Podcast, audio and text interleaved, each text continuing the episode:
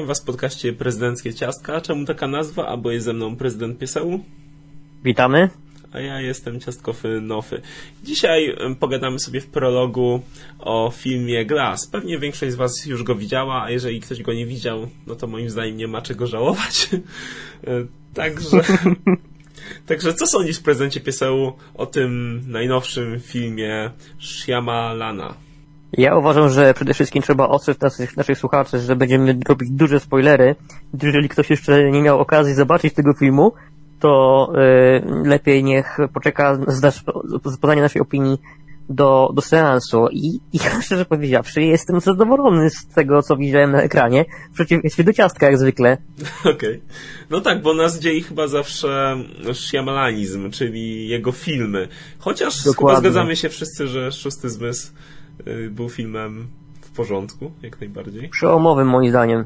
No, był to jego przełomowy film, dzięki który utorował mu wręcz e, drogę do Hollywood, ale chyba o tym rozmawialiśmy już odnośnie filmu Split, więc teraz po prostu przejdźmy już do samego Glassa. Glass jest bezpośrednią kontynuacją, właściwie elementem uniwersum, który Shyamalan, so, chciałem powiedzieć Shyamalanizm, który Shyamalan sobie wyprodukował na przestrzeni kilku lat wręcz takim chaotycznym uniwersum, moim zdaniem, bo nagle stwierdził, że połączy dwa filmy, które dzieli, nawet nie wiem czy dekada, chyba mniej.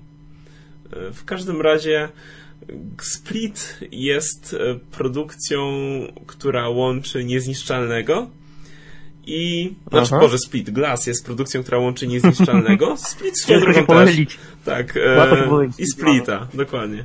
I Splita. Czyli mamy tutaj postać Bruce'a Willisa i postać, e, którą odgrywa Bruce Willis i postać, którą odgrywa McAvoy. W związku z czym dojdzie do wielkiego, pompatycznego starcia tych dwóch panów, ale zanim do niego dojdzie, cóż, będziemy mieli do czynienia z krótką ekspozycją i chaotycznym, chaotycznym budowaniem uniwersum przez Shyamalana, które, no nie wiem, nie wiem, nie wiem do czego to prowadzi. Czy to prowadzi do jakiegoś nowego zdefiniowania kina superhero?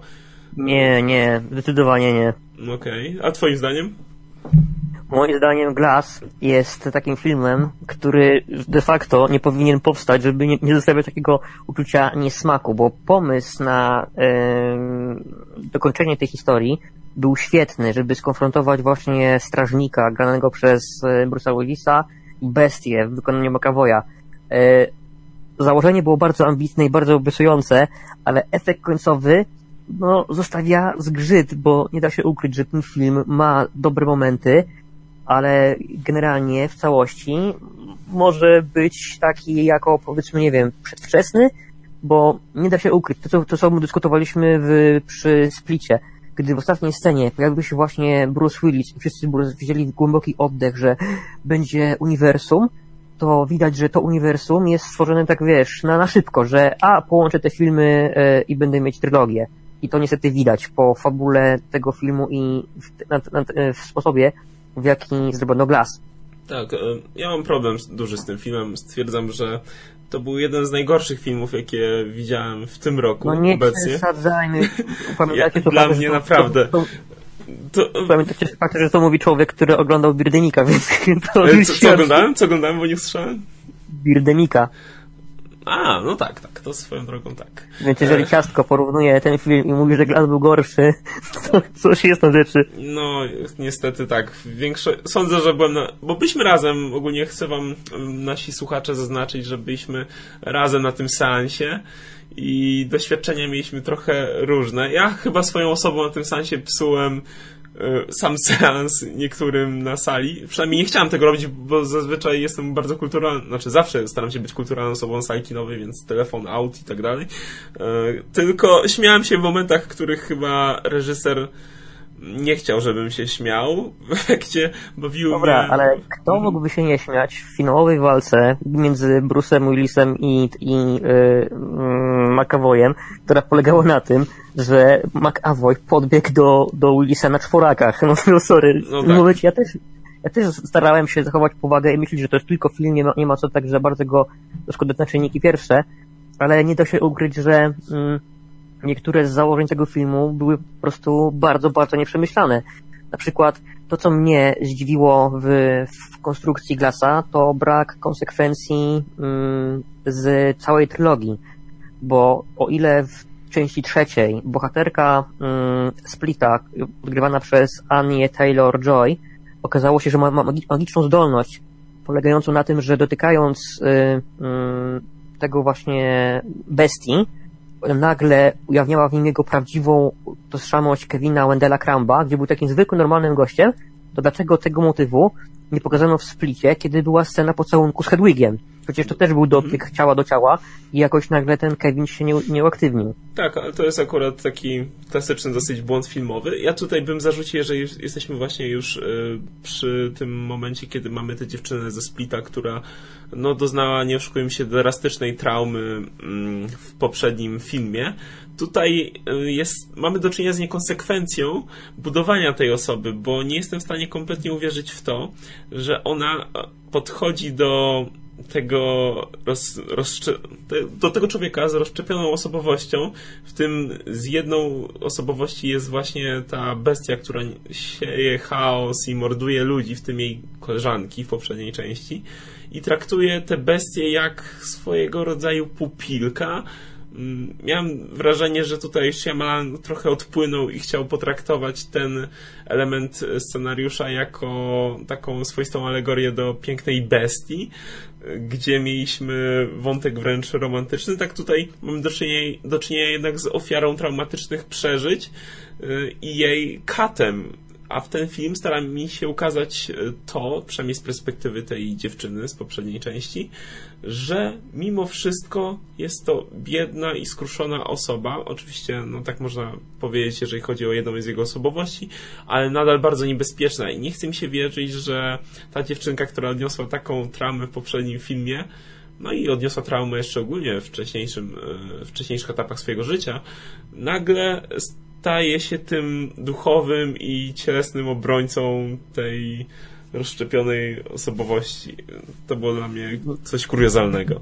Po prostu. Tak, no to szczerze, szczerze powiedziawszy też było dla mnie dziwne. Ja rozumiem, że jest coś takiego jak syndrom sztokholmski, ale wydaje mi się, że to chyba była, w tym przypadku byłaby to nowa definicja tego zjawiska w psychologii, bo dziewczyna już chyba dosyć, dosyć przeszła w życiu, żeby jeszcze angażować się w pomoc dla psychopaty, znaczy patrząc z jej perspektywy, który na jej oczach zżerał jej koleżanki. Tak. Ogólnie zarysujmy może fabułę. Fabuła... Mm, tak, no, to może ty zarysuj fabułę. Dawaj. Dobrze, no bo to właśnie chodzi o to, jak ten film postrzegaliśmy. Czyli mhm. y, coś, co daj, oddaje filmowi na wielki plus, to w to, że już na samym początku wyjaśniono, w jaki sposób mogłoby dojść do konfrontacji bestii z, ze strażnikiem. Po prostu okazało się, że przez ostatnie 12 lat nasz strażnik zajmował się byciem takim cichym mścicielem i sprzątającym ulice z takich pospolitych rzeźmieszków. I w związku z tym, że w między, z pomiędzy Glasem... Z youtuberów. po prostu chodzi o to, że film zaczyna się sceną, która nawiązuje do Knockout Games z 2000 chyba, nie wiem, którego roku, która polegała na tym, że y, atakowano bezbronnych ludzi ciosem w twarz, nagrywano to na, na YouTube'a i zbierano się lajki. I właśnie taka scena jest przedstawiona na początku filmu, gdzie strażnik e, odnajduje dwóch takich łebków, którzy właśnie nagrywają takie filmiki i spuszcza im łomot w ich własnym domu. Oczywiście dodajmy, że wszystko jest zarysowane w kolorystyce Mrocznego Rycerza, mamy mroczne ujęcia, niesamowite I ta napięcie, jest najlepsza którą... Nie, dla mnie jest jedną z gorszych. Ale to już moje zdanie. Nie, bo no wiesz co, chodzi mi o to, że... No zaczynaj się. Chodzi mi o to, że to jest Dobra. czysty siemalanizm. Mamy do czynienia z obiciem ryja dzieciom, którzy, którzy, znaczy dzieciakom, nastolatkom, którzy wyrządzają krzywdę mm, społeczną innym cywilom na ulicy, prawda? Aha. Tylko wszystko jest podane w takiej formie, takiej mocno pompatycznej. Wręcz spodziewałem się gotyckiej muzyki i Bruce'a Willisa na jakimś e, gotyckim posągu stojącego nad ciałami tych dwóch nastolatków, bo no tak ta scena była zarysowana. Czy dla mnie to otwarcie, właśnie y, otwarcie było jednym z najmocniejszych elementów całego filmu, co jest bardzo przykre do powiedzenia, no, ale tak. dla mnie naprawdę scena ta z tą muzyką i scena na przykład takim dbaniem o szczegóły, że e, strażnik, wchodząc do mieszkania tych chłopaków, dbał o to, żeby wyłączyć światła w pokojach, żeby oni nie mogli go, wiesz, e, zidentyfikować i rozpoznać. To było świetne takie dbanie o szczegóły. Ale no jak widzimy, e, od, odbiór scen się różni. No po prostu wyjął to- korki, no. Spokój. Znaczy tylko kontakt przekręcił to wszystko. No, no, no na przykład.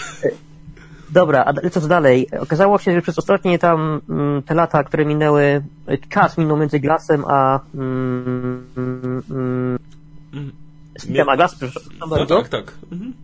to okazało się, że w międzyczasie bestia dokonała już trzech rytu- rytualnych mordów, przez co znalazła się na, na y, świeczniku y, strażnika. Jeżeli chodzi o scenę walki, to ona następuje bardzo szybko, bo chyba w pierwszych 15 minutach filmu, ale kończy się bardzo kliszowo, czyli klasycznie bohaterowie wypadają przez okno, padają na trawnik i nagle światła, reflektory i nagle pojawia się policja z panią psycholog, odgrywaną przez panią y, Sarę Paulson, która jest znana z dwóch rzeczy. Z tego, że gra od chyba od 10 10 lat w American Horror Story oraz z tego, że gra dokładnie tak samo jak w tym serialu.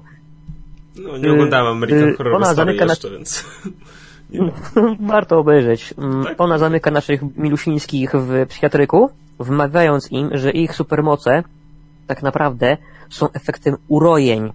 E, że to nie, oni nie są jakimiś nad, nadprzyrodzonymi bogami, tylko to są zwykli ludzie, którym trzeba pomóc. I oczywiście, całkiem przypadkiem, hashtag przypadkiem, w tym samym szpitalu znajduje się kto? Samuel L. Jackson, czyli, Czyli postać tytułowy pan. Tak, dokładnie. I no, jak możecie się domyślać, albo znając przynajmniej postać Samuela Jacksona z poprzednich filmów Shyamala, no to on na pewno ma jakiś plan i chyba tu jest największa bolączka filmu, filmu bo o ile ten właśnie pierwszy akt, mimo moich e, hejtów w związku z katowaniem youtuberów, znaczy oczywiście zawsze można katować youtuberów, którzy uprawiają głupie challenge, jak najbardziej propsuję Bruce'a Willisa za to, jednak jeżeli chodzi o drugi akt, który jest naj, chyba najdłuższy, czyli mamy większość filmu, które dzieje się w tym szpitalu psychiatrycznym.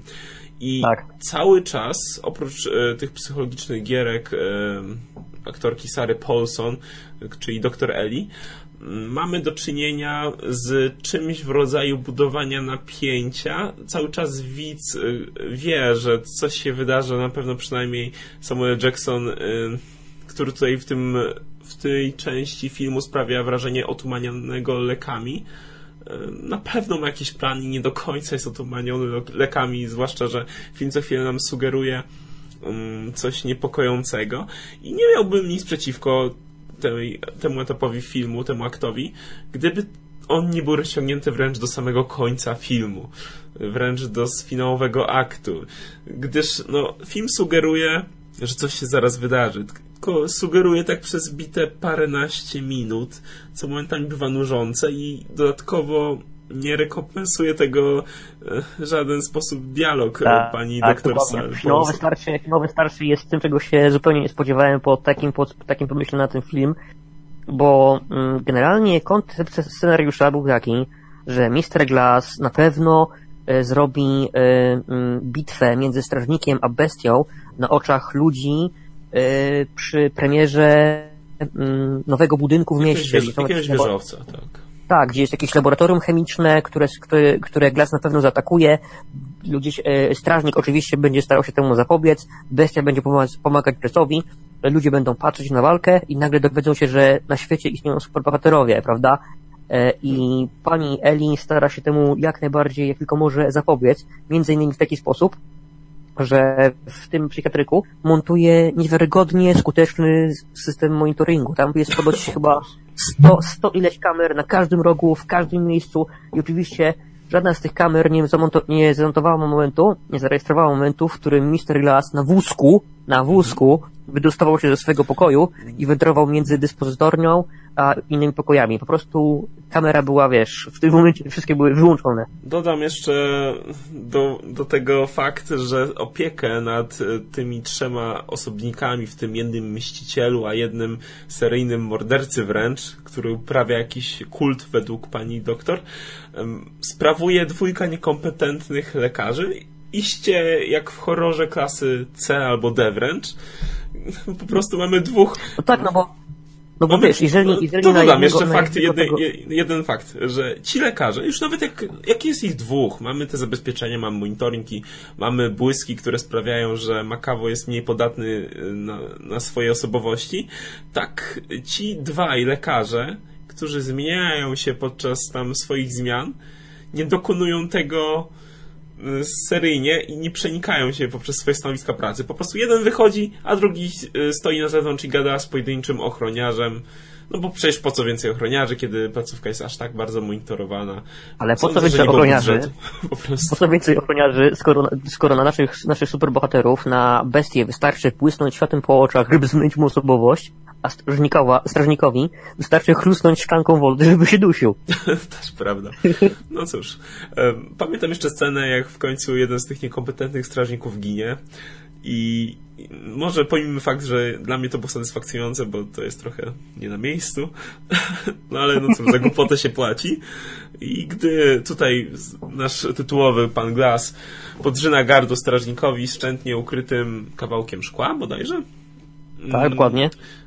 to ja chyba wybuchnąłem śmiechem na sali kinowej. Czy... To nie był jedyny moment, kiedy wybuchnął śmiech. Tak. I, I czułem się z tym taki trochę osamotniony, bo większość wtedy zrobiła tak podskoczyła ze skoczenia, a ja wręcz e, byłem tak znużony i tak e, po prostu w tym momencie tak, to była idealna scena, w której spodziewasz się tego. Tak. Idzie strażnik, Kolejny- odwrócony kolejny tyłem, statyczna kamera na jego plecy. On, masz tutaj glasa, który sięga wręcz, e, robi jakieś dziwne ruchy i wiesz, że no, na pewno zaraz mu poderżnie gardło i nie wiem, no kobieta obok mnie po prostu podskoczyła, wystraszona, a ja takie... What? No give a damn. No nie wiem, może, może nie, nie znam się na tym super No i wracając do fabuły. Jeżeli mamy naszych bohaterów już w tym psychiatryku, okazuje się, że właśnie mają sesje terapeutyczne, e, które polegają na tym, że właśnie pani Eli tłumaczy, skąd się pojawiły mnogie osobowości u Kevina, skąd się wzięły supermoce u, u e, Dana, że tak naprawdę w tym wypadku sprzedaty w pociągu on jednak doznał uszczerbku, że w jego płacie czołowym coś się zmieniło i przez to jest niezniszczalny, e, a Kevin e, stworzył swoje osobowości z powodu traumy i tak dalej, i tak dalej. I ta psychoanaliza ma odnosi taki skutek, że w pewnym momencie właśnie McAvoy, jego, jego alter, e, alter ega, nagle zaczynają właśnie wątpić w siłę bestii i w sens istnienia bestii. Podobnie bo Bruce dzięki- Willis. Słucham? On, on, on też, podobnie Bruce Willis, on też zaczyna wątpić w swoje Tak, że on, też, że on też w sumie może jest zwykłym człowiekiem, ale potem okazuje się jednak, że gdy Glass y, przez interkom opowieszcza mu, że idzie na miasto, żeby wysadzić to laboratorium, jeżeli, jeżeli strażnik chce mu przeszkodzić, to musi co zrobić, co musi zrobić? Musi jedynie przebić się przez metalowe drzwi. A jak dobrze wiemy, kości są słabsze od metalu. I mamy scenę, w której Bruce Willis wywala z bara właśnie metalowe drzwi z zawiasów. E, mu za to, bo w tym czasie Makawo idzie w przebraniu pielęgniarki przez cały szpital. Tak. I, od, I odwozi właśnie Glasa, który jest znany na cały szpital, że to jest ten właśnie, jest właśnie on. I ubrany w taki swój taki ten, fioletowy garniturek. No, kuriozum gro- goni kolejne kuriozum. Jest. Ale to nie jest wszystko, bo... To nie jest ta- wszystko, ta- widzę, słuchacze. To jest, jest co się dzieje, bo finałowe starcie polega na tym, że e, przed, e, na parkingu przed szpitalem spotykają się właśnie nie, nie tylko Glass, e, e, Bestia i Strażnik, ale spotykają się jeszcze właśnie dziewczyna z, z drugiej części, czyli, czyli ta mm, Ania Taylor-Joy. Oprócz tego spotyka się jeszcze synek Strażnika i matka Glassa. Jeżeli wy jeszcze, jeszcze się nie pogubiliście, o co w tym chodzi, to już wyjaśniam. Tutaj po prostu nic nie ma sensu.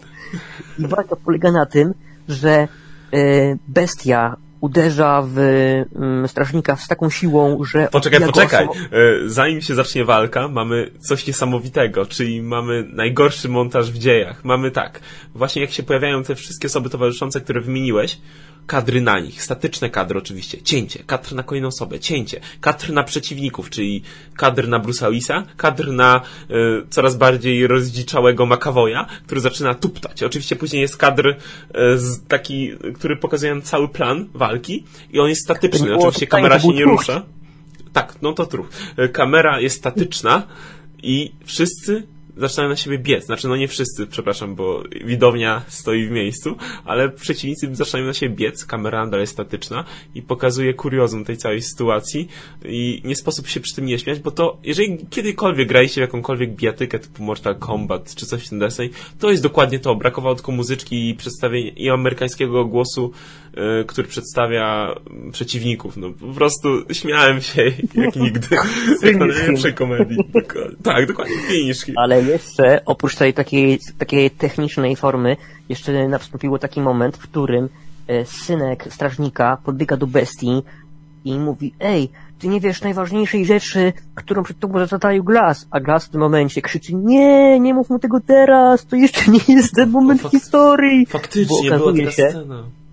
Bo okazuje się, że przypadkiem, hashtag przypadkiem, y, ojciec y, Kevina Wendella Cramba był w tym samym pociągu, w którym był Bruce Willis y, w pierwszej części całej trylogii. Gdy ojciec zginął w katastrofie kolejowej, Kevin stracił jedyną osobę, która ochraniała go przed despotyczną matką, która torturowała go z byle jakiego powodu. I to właśnie był powód, dla którego Kevin stworzył bestię, która, jak właśnie wielokrotnie mówiła w tym filmie, jest po to, żeby chronić Kevina. Dodam jeszcze, że y- ten cały plot był lekko sugerowany, lekko, mocno wręcz sugerowany w połowie filmu, kiedy się dostał glas i przez to no nie wybrzmiał tak, jak miał wybrzmieć w tym finale, no niestety przynajmniej. Dokładnie. E, I finałowa walka polega na tym, że nasi milusińcy się biją między sobą. E, Glass powiedział bestii, Nie że... biją, siłują się z operatorem kamery. To jest zasadnicza różnica. No dobra, siłują się z operatorem kamery. E, oczywiście e, Glass pełni rolę e, trenera e, bestii jak w, jak w ringu i krzyczy, że musi użyć, że bestia musi użyć wody przeciwko strażnikowi, bo to jest jego nemezis. Tak, więc bestia... W Pokemonach wiemy, każdy Pokemon ma swoją słabość. Bestia więc wrzuca, wrzuca naszego e, strażnika do pojemnika z wodą, który zasilał te e, e, hydranty w jego pokoju. I oczywiście zupełnym przypadkiem, jeżeli, jeżeli strażnik oblany wodą, odrobiną wody tracił swoją moc, to zanurzony całkowicie w tym pojemniku miał siłę, żeby go rozwalić z pięści i wylać się na, na trawnik w międzyczasie ta dziewczyna, dziewczyna, dziewczyna podbiegła do bestii, dotknęła go, powiedziała, że przestań być bestią i on oczywiście magicznie staje się zwykłym Kevinem i w tym momencie policjant strzela do bestii. Tak, bo się pojawili policjanci jeszcze. Właśnie. Tak, a ponieważ to jest zwykły człowiek w tym momencie, to dostaje kulkę, pada na, na, na, trawę, umiera i w tym momencie kamera robi przeskok na strażnika, który jest chwycony przez kolejnego policjanta, który bierze tego biednego, w tym momencie bardzo słabego strażnika i topi go w kałuży. Topi tak. go kałuży. Przypomniałeś mi niestety cały ten, całą tą finową scenę. I tylko pozwól, tylko pozwól, że dodam tylko puentę, mhm. która po prostu nigdy nie wyjdzie z mojego umysłu. Kiedy właśnie jest scena topienia Bruce'a Willisa, pojawia się właśnie doktor Ellie, która krzyczy do strażnika, podaj mi dłoń, podaj mi dłoń. A jak dobrze wiemy, strażnik ma taką moc, że jak kogoś dotknie, to widzi jakieś takie tam flashbacki. Gdy złączyły się dłonie strażnika i pani psycholog, flashbacki związane właśnie z panią doktor pokazują, że jest ona Wielką tajemną organizację. Tak, która jest od 10 tysięcy lat na świecie, tropi takich właśnie, takich e, ludzi jak bestie, jak strażnik, znajduje ich słabe punkty i ich morduje. A dlaczego? because it's not fair. Ponieważ jest to nieuczciwe. To jest wyjaśnienie dla tej organizacji, że tropi tych ludzi i ich morduje. No wiesz, no, są zcheatowani i tak dalej. Chodzi, chodzi ogólnie o to, uwaga ludzie, bo finał daje nam jeszcze jeden plot twist, czyli daje nam to, co powiedział Pieseł, że mamy wielką tajemną organizację. No dobra, skoro mamy wielką tajemną organizację, która od lat tropi e, tych wszystkich superhero, i umieszcza ich w szpitalach psychiatrycznych po to, żeby im wytłumaczyć, że nie są wtedy tacy super, to jest jakby ich ostatnia deska ratunku, to mają doświadczenie w tym. Przynajmniej tak sugeruje film. Więc skoro mają doświadczenie w tego typu sytuacjach, to ja stwierdzam, że jednak nie mają tego doświadczenia, bo mamy szpital psychiatryczny, z którego wydostało się trzech niebezpiecznych superhero, w tym, w tym mamy dwóch jakichś pielęgniarzy, który je, z których jeden ginie od tak. Jeden superhero może się przekazać po tym szpitalu psychiatrycznym. No po prostu stwierdzam, że ci ludzie nie mają odpowiednich kompetencji, że ta pani doktor Eli powinna wylecieć z tej organizacji albo zostać utopiona w kałuży zamiast Bruce'a Wisa, bo jest kompletnie niekompetentna w tym, co robi. Tak, no a a na właśnie... koniec filmu chyba jeszcze tłumaczy tym, a nie, ona tłumaczyła tym ludziom, że no nie wyszło, z tymi superhero? No chyba tak było, nie pamiętam, jestem pewien. Tak, no. A jak, jakby tego było mało, y, to co właśnie przed chwilą próbowałem zrecenzowaliśmy, to nie jest koniec tego filmu, bo okazuje się, bo oczywiście Glass też ginie, gdy Bestia dowiaduje się o tym, że y, y, Glass jest powodem śmierci ojca Kevina, y, bije z całej siły Glassa po klatce, a ponieważ y, on ma tą chorobę łamliwych kości, to oczywiście spada z tego wózka i ten upadek zaczyna powodować jego powolny zgon. E, generalnie wszyscy bohaterowie umierają. Glass, e, Bestia i e, Strażnik gryzą glebę. No nie chcieli grać w kolejnych częściach po prostu, nie oszukujmy się. Tak, a okazuje się, że to jednak też nie jest koniec, bo chytry, chytry plan Glassa zakładał, w ogóle nie zakładał wyjścia do tego wieżowca. Po prostu Glass włamał się do systemu monitoringu w tym psychiatryku i wszystko, co było na tych kamerach, streamował na swoją prywatną stronę internetową. Mind Games Level Up którą, którą potem... O, właśnie. Słabo zabezpieczy, słabe zabezpieczenia informatyczne tego szpitalu psychiatrycznego, rządz, Boże, rządzonego przez tajemną, wielką organizację. No po prostu sądzę, że powinien też zainwestować w lepszych informatyków. Niestety, no, skoro może na to tak wysłać na swój własny serwer pliki tak, wideo. i generalnie film kończy się tym, że nasi trójka milusińskich, yy, bliskich tych właśnie superbohaterów stwierdza, że dopełni yy, ich taką powiedzmy testament i upubliczni wszystkim na całym świecie tę stronę internetową. I właśnie widzimy na przebitkach sceny walki z parkingu, sceny jak Bruce Willis wywala drzwi, jak zagina stalową belkę i tak dalej, i tak dalej. I jest ostatnie ujęcie filmu, gdzie nasi bohaterowie siedzą na mm, peronie dworca kolejowego. Kamera robi taki delikatny odjazd, pokazuje ludzi, którzy siedzą jak dzisiaj, jak każdy, z telefonem w ręku. I moim zdaniem ta scena miała mieć takie założenie, że ludzie y, czytają te wiadomości, wpadają, wiesz, w wielki szok, że o Boże, superbohaterowie są wśród nas i wielkie poruszenie, wielkie, wielkie, wiesz, yy, szok na cały świat. A tak naprawdę na tym ujęciu widzimy ludzi, którzy po prostu, po prostu siedzą, scrollują sobie te, te, te newsy. Pewnie napisali na... fake. Tak, no i właśnie, nawet, nawet to, że na ostatnim już ujęciu, gdzie pokazany był ekran telewizora, gdzie zwykłe wiadomości zostały zastąpione ujęciami z tego właśnie, z tych, tych walk i tym, w tym momencie film tylko to moje odczucie jest takie, że dyrektor Shyamalan przez 20 ostatnich lat chyba nie miał typu do internetu i nie ogarnia czegoś takiego jak fake newsy, bo umówmy się, gdybyśmy dzisiaj na pierwszych stronach gazet i portali zobaczyli jakieś filmiki, że dwójka gości bije się w taki sposób, że samochody latają jak, jak, jak zabawki z papieru, to czy naszym pierwszym wrażeniem nie byłoby, że to jest fake?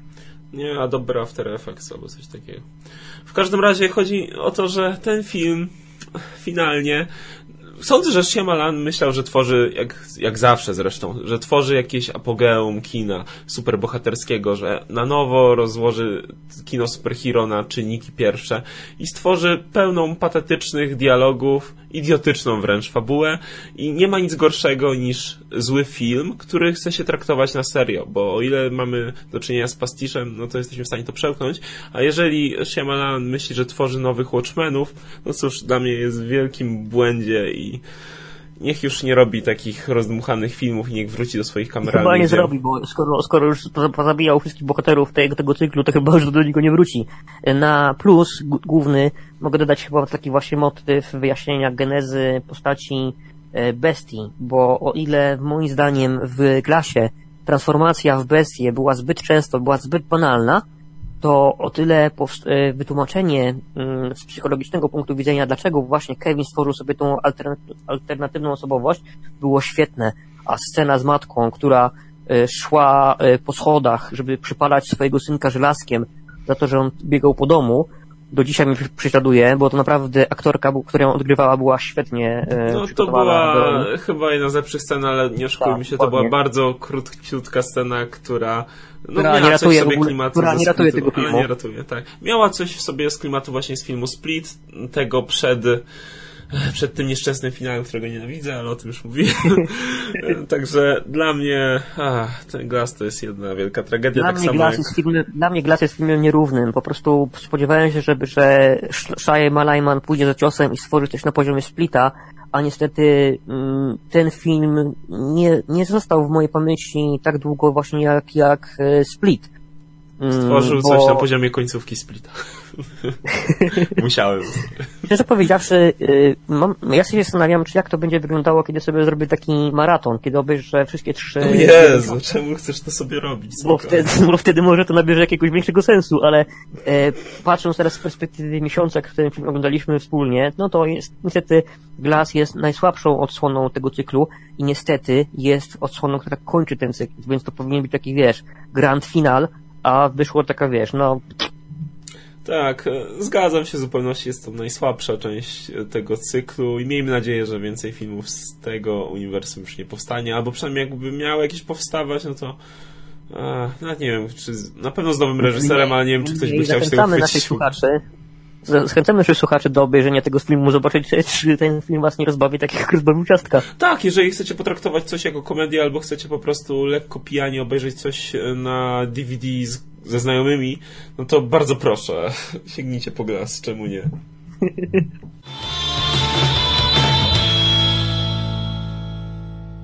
OK, to teraz przejdźmy do głównego tematu naszego podcastu, bo głównym tematem jest serial Odwróceni, zarówno pierwszy sezon, jak i drugi sezon.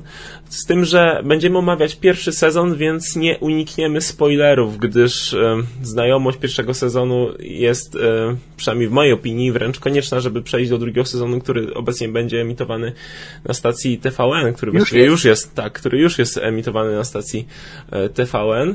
Także jeżeli po prostu nie chcecie, e, żebyśmy zaspoilerowali wam pierwszy sezon, najlepiej będzie, jak przestaniecie nas słuchać. Oczywiście nie na długo i najlepiej będzie również, jak wrócicie do tego podcastu w momencie, kiedy zapoznacie się z pierwszym sezonem. No, nie jesteśmy w stanie uniknąć e, po prostu spoilerów z uwagi takiej, że koniec historii pierwszego sezonu e, jest dość istotny dla początku historii drugiego sezonu. Tak, ma na nią duży wpływ. Dokładnie. Więc e, przejdźmy do samego mówienia serialu. Dla mnie osobiście serial Odwróceni jest wręcz e, kultowy. Nie tylko ze względu na to, że jest świetnie poprowadzoną historią, ale również ze względu na samą realizację. Był dla mnie takim skokiem jakości, jeżeli chodzi o polskie rodzime produkcje, gdyż mamy tutaj do czynienia naprawdę z doskonałym montażem, świetnym udźwiękowieniem i genialnie poprowadzony, poprowadzonymi mm, bohaterami poprzez e, dobry scenariusz no i również bardzo dobre aktorstwo. Dlatego mm, mieliśmy do tej pory dużo seriali takich sensacyjnych i kryminalnych, które jak na nasze, nasze rodzime podwórko były naprawdę no, dobrze zrealizowane, znaczy przynajmniej dobrze zrealizowane pod względem historii, ale tutaj odwróceni są jednak, przynajmniej dla mnie, w mojej opinii, o półkę wyżej, gdyż naprawdę mamy do czynienia z serialem, który pod względem montażowym stoi na wręcz amerykańskim poziomie, bo wchodzi w momencie, kiedy te seriale amerykańskie, drama series tak zwane, e, zaczęły przeplatać się w polskiej telewizji i wydaje mi się, że producenci serialu chcieli stworzyć coś na kształt tych podobnych produkcji z zagranicy. No, a jakie ty masz opinie? E, to, powiedziałeś, się, tak. No. Znaczy, no, ciężko się nie rozkręcać, jak się mówi o odwróconych, bo ten serial, jak powiedziałeś, jest kultowy dla generacji widzów z tamtego okresu i szczerze powiedziawszy, gdy tylko usłyszałem wiadomość, że odwróceni wracają, to pierwsze co zrobiłem, to oczywiście odświeżyłem sobie sezon pierwszy i muszę powiedzieć, że mm, jestem w wielkim szoku, jak wtedy, w 2007 roku, e, twórcy poszli po rozum do głowy i stworzyli serial, który jest właśnie tak ponadczasowy, jeżeli chodzi o sposób jego realizacji, bo jak właśnie powiedziałeś, jeżeli chodzi o montaż, o ujęcia, o udźwiękowienie, to ten serial wyprzedzał swój czas, a najlepsze w nim jest to, że prezentowana w nim historia bazuje bardzo mocno na prawdziwych wydarzeniach. Oczywiście twórcy y, mm, nie piszą nigdzie, mm, że oparte na prawdziwej historii, ale y, odwołania do prawdziwych postaci z świadka przestępczego są aż nad, aż nad wyraz widoczne. W linku będzie w opisie film, który znalazłem na YouTubie, który stanowi takie porównanie postaci występujących właśnie w odwróconych, a ich rzeczywistymi, rzeczywistymi odpowiednikami, bo nie wiem jaka jest średnia wieku naszych słuchaczy, ale wydaje mi się, że są wśród nich osoby, które wciąż pamiętają takie ksywki jak Pershing, Masa, Kiełbasa, e, e, Parasol i inni. Tak, e, nawet stacja TVN, która odpowiada za realizację również serialu Odwróceni, zrealizowała tako, seri taki serial dokumentalny jak Alphabet Mafii, który jest bezpośrednią powieścią o świadku przestępczym w tamtym okresie, który kwitł w Pruszkowie i Wołominie oraz e, w wojnie między Pruszkowem i Wołominem, więc w opisie też umieszczę e, link, znaczy przynajmniej nazwę, tytuł tego serialu dokumentalnego. Jest to Alfabet Mafii, więc jeżeli będziecie zainteresowani, to również możecie to dobra. sobie... A skoro właśnie opowiedzieliśmy naszych słuchaczy o spoilerach, to wypadałoby jakiś w końcu jeden zarzucić i pozwolę sobie czynić honory, że tak powiem. Mhm. E, generalnie e, w czym tkwi geneza tytułu Odwróceni? Mm, wbrew pozorom to nie jest scenarzystów e, wymysł, tylko... No, no tak, jest... nie chcieli uderzyć w tytuł w stylu Zagubieni, bo to było na czasie. Tylko... Tak, dokładnie. To jest po prostu, to jest po prostu terminologia używana przez policję przy mm, właśnie takich e, pracach, e, działaniach wywiadowczych. E, odwrócony to ktoś, kto po prostu e, przechodzi na stronę drugiej drużyny, bo wiadomo, że e, światy przestępców i stróżów prawa przeplatają się ze sobą. To jest powiedzmy temat troszeczkę cienki, ale tak jest, że policja współpracuje z przestępcami, a przestępcy współpracują z policją i obie strony z tego korzyści. Tak, a wydają właśnie... im grubsze ryby po prostu. Tak, a, od, a tytułowi odwróceni to są osoby, które zaczynają właśnie pracować na rzecz drugiej drużyny i w tym serialu tytułowym odwróconym jest e, właśnie Blechowski, grany przez genialnego Roberta Więckiewicza, gdzie tutaj bym, byłbym, byłbym skłonny powiedzieć, że ro, rola Blachy to jest jego życiówka, ale to jest takie moje subiektywne zdanie. Znaczy, też popieram, jest to na pewno jedna z jego najbardziej ikonicznych ról, jak dla mnie, bo no, on po prostu wiedzie prym w tym serialu. Również dzięki świetnej chemii mm, Pawła Sikory, który, w którego wciela się tutaj Artur Żmijewski. Obydwaj aktorzy tak, doskonale się rozumieją na ekranie, wypadają fenomenalnie w swoich scenach. Każda scena e, z tą dwójką, kiedy kiedy Blacha dostarcza coraz ciekawszych informacji Sikorze, sprawia, że no siedzisz na krawędzi fotela, czy gdziekolwiek tam siedzisz, bo aktorsko wypada to naprawdę rewelacyjnie tak, i mało prawda. tego scenarzyści świetnie podbudowują ich relacje i budują napięcie, gdzie każde ich spotkanie e, przeradza się w ciąg kolejnych zdarzeń. Bo zacznijmy może od początku e, zarys fabuły. Blacha jest po prostu czymś w rodzaju podkapitana, czy wręcz kapitana w gangu pruszkowskim.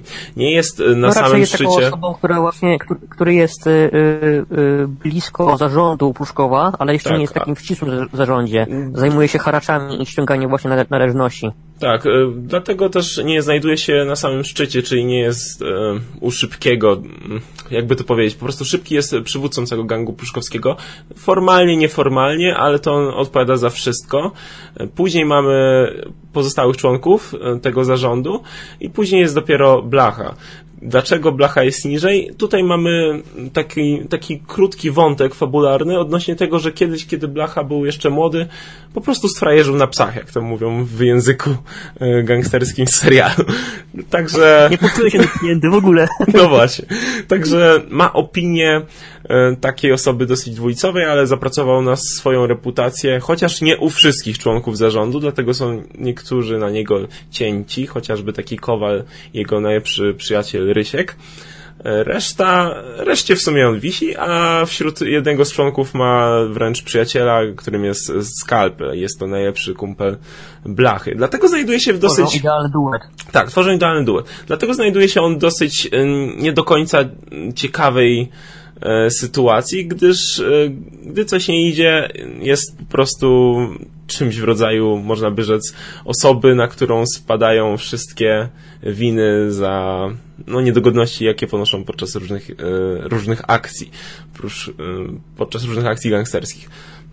Także mamy tutaj do czynienia z osobą, która e, ma również rodzinę i w momencie, kiedy życie rodziny staje na włosku poprzez pewną intrygę i jednocześnie działania policyjne, Blacha staje się idealnym Aha. kandydatem do odwrócenia, gdyż nie czuje się bezpiecznie w związku z tym, że zarząd Pruszkowa jest na niego cięty, no i zagraża życiu jego rodziny. Dodatkowo dochodzi sprawa oskarżenia o gwałt, dość niekomfortowa dla samego Blachy, jak i jego członków rodziny, przez to sprawy się zaczynają komplikować i faktycznie jest zmuszony do działania, do działań z policją. Tak jest mniej więcej zarys fabuły. Dokładnie.